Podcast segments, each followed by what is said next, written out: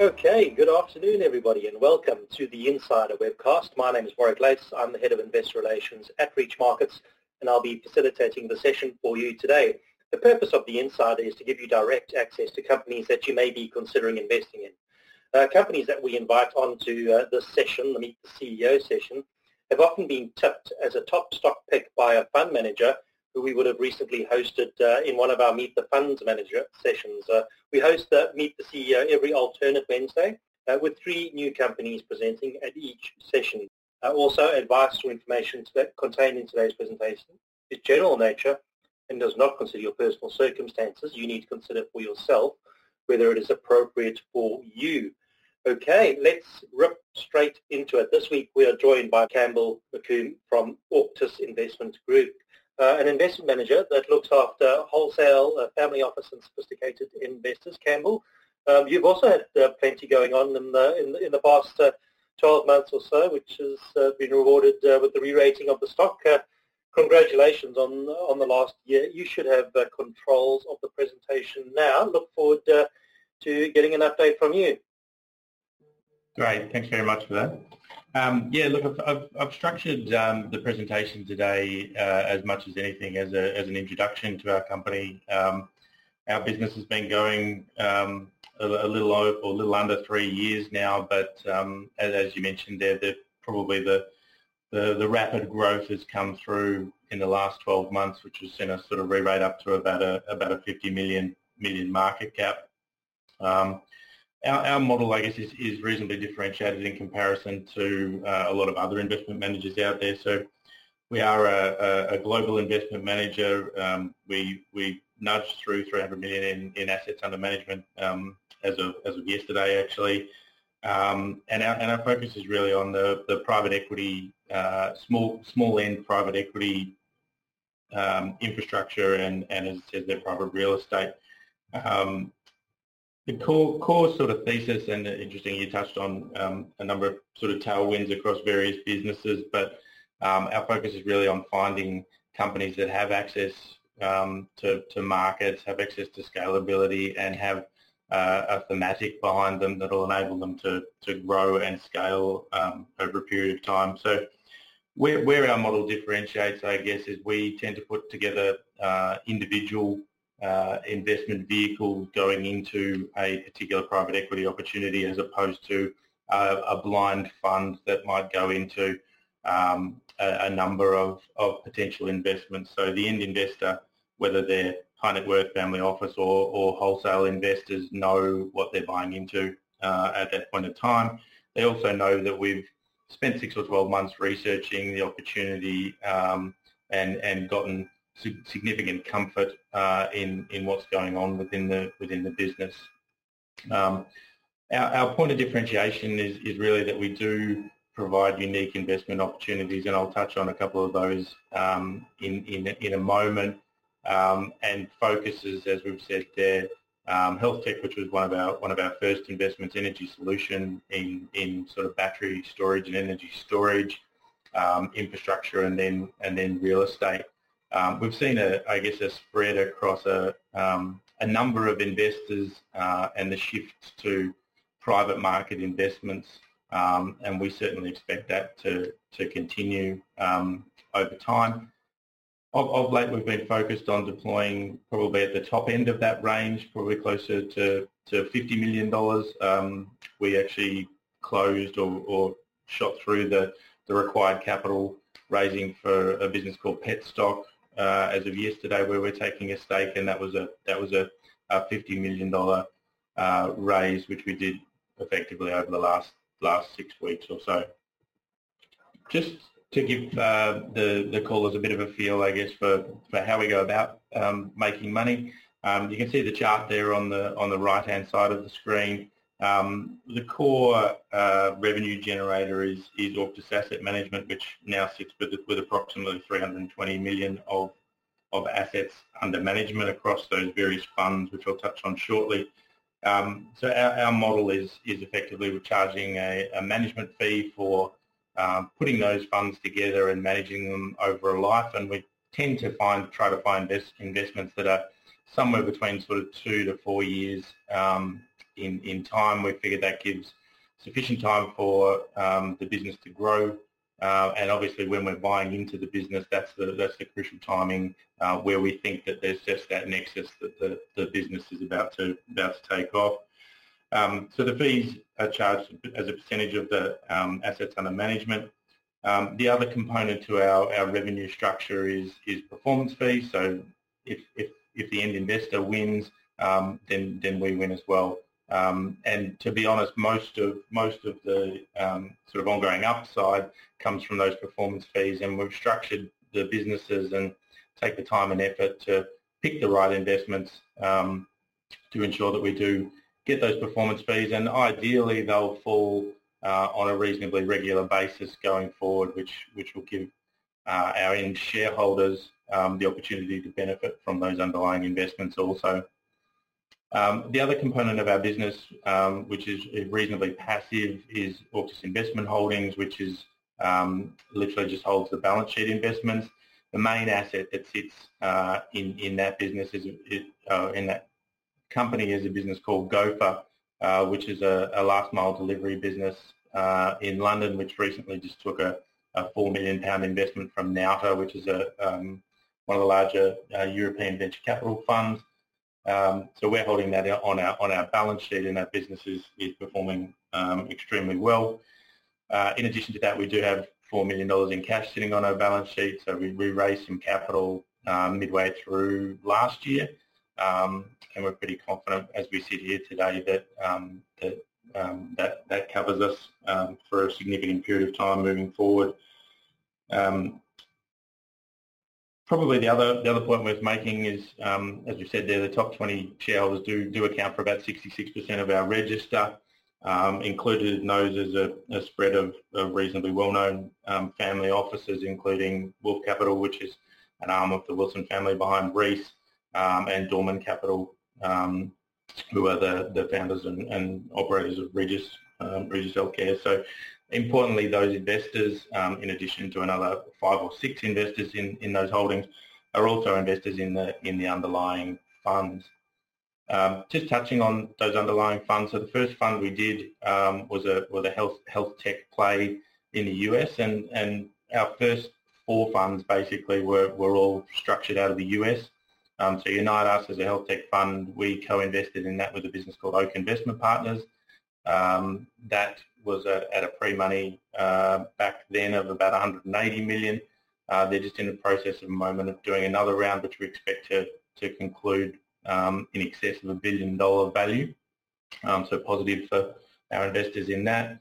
The second fund we did was um, an investment into ES Volta, which is a battery storage business based out of California. Obviously, renewable energy is um, a key component to where the where the world's heading at the moment, um, and producing that renewable energy is great, but we need to be able to capture and store it via via energy storage. So uh, we closed that business that um, investment out um, mid last year. Um, at the back end of last year, early this year, Macquarie um, GIG, which is their green investment group, um, came in with a substantial check as a as a co-investor uh, into that business. So again positive uplift for investors um, into that fund. Um, and then the last one on the right there, Student Quarters, is our current open fund, which is a um, student accommodation business based out of Atlanta uh, in the States. Interestingly, student accommodation in the US is very differentiated to, to what we see here in Australia. Uh, in Australia, obviously, with COVID, um, there's been significant issues around um, that business model. In the US, uh, only, about 3 to 4% of the students are international students. And so what we've, what we've seen is a really resilient business with sort of 90 to 95% occupancies held throughout um, COVID period and now moving back to on-campus learning, it's, a, it's an even, even more um, positive scenario uh, for, for that business. Um, as I said, we, we run a, a, reasonably sort of lean uh, business here in Australia, so our joint venture partners over in the in the states are, are important to us. Um, so Scout Ventures, uh, we teamed up with uh, back in uh, 2018, the back end of 2018. Um, so they tend to operate in in the sort of seed, pre-seed um, stage. Uh, in, in what they term frontier technology. So a lot of the technologies are actually spin-outs of the NSA, CIA, In-Q-Tel, DARPA, and a lot of the university labs. Um, and Unite Us was, was, was one of those investments. Um, we've got a co-investment fund with um, Scout, uh, and equally importantly, as the businesses within those portfolios reach our investment criteria, which would tend to be more of an expansion stage investment, um, we have the capacity to co-invest, as we did with, with Oak Investment Partners, uh, into those those companies where we see they've been de-risked um, a little bit and are, and are coming out there, coming out the other end and starting to generate some some solid revenue. Um, RBP Partners is our on-the-ground team um, at ES Volta, and they're looking at a number of, of opportunities in that in that infrastructure and, and differentiated um, energy plays at the moment. Um, and then student quarters, as I said, like massive opportunity into into that um, that business. We see that as a as an extremely scalable component of what we're doing. We've set a fund up here in um, Australia, and we're also in the process of, of launching a fund um, into into Asia. Um, an important part of of what we do, and I guess part of the part of our ability to, to keep head office costs down is to is to actually outsource um, a lot of the external trustee and, and, and administration piece of our business. Um, one, I guess this gives our end investors significant confidence in, in what we're doing, um, but equally from, from our perspective, it's outsourcing the non-core components of what we do so that we can really just focus on being investment managers and, and picking some really solid and quality investments um, for, for our underlying investors. You can see from that, that chart um, on that slide, we've, we've had a, a pretty good run um, and that run has, has continued. 2020 um, was, was really about, I guess, sort of building the, the foundations of, of, of our business um, and we've been really, really happy with um, the progress that we've made. Uh, we went from sort of 36 million odd, odd dollars in, in assets under management in June 19 to where we are now, which is about 320 million post um, post Petstock um, investment. And Petstock's probably a great example of the kind of quality investments that we're looking for. It was our first domestic transaction. Um, if you look at um, what happened during COVID and, and the lockdown with with people acquiring more pets and buying more pet food and, and, and the like. Um, there's been some, some serious tailwinds behind that business, but we expect them to continue as the as the humanisation of pets um, continues uh, as, as a trend generally. Um, the um, I guess importantly, generating cash um, for, for the business. Um, the, the first half um, of, of 2021 financial year, uh, as I said, was a lot of it was about building out the Petstock and, and student quarters fund. Um, importantly, that that will lead to significant cash generation uh, in the second half, uh, which we expect to be sort of in excess of, of three million, and we've come out and, and disclosed that um, to the market. Um, so just the, the, the what's what's next um, from from our business. Um, obviously, we're we're keen to continue to build assets under management in in quality investments, both both onshore um, in Australia, and we're looking at a number of transactions here. Uh, and then equally offshore, the focus has been has been the US to date, and I think that will continue to be the case um, going forward. Um, going back to that chart where we are looking at, at potential acquisitions in the asset management space as well, um, we feel now, um, and we announced to the market um, at the back end of last year that we are taking a stake in um, Impact Investment Partners, which is an Indigenous um, infrastructure investor. Um, so that would be expected to settle in the in the next couple of weeks. but outside of that, looking at looking at uh, asset managers that are already operating in our sort of core areas of focus, private equity, um, real estate uh, and, and infrastructure. Um, importantly, we, we, we, are targeting some, some exits out of, out of some of the initial funds, and as I said before, that's what leads to um, to the performance fees that then generate some some exciting returns for, for our end end investors. And then equally, uh, in terms of looking at our balance sheet, um, obviously Gophr is the key component there. We did realise um, a million dollars um, of, of cash flow from investing out of that um, uh, post 31 December.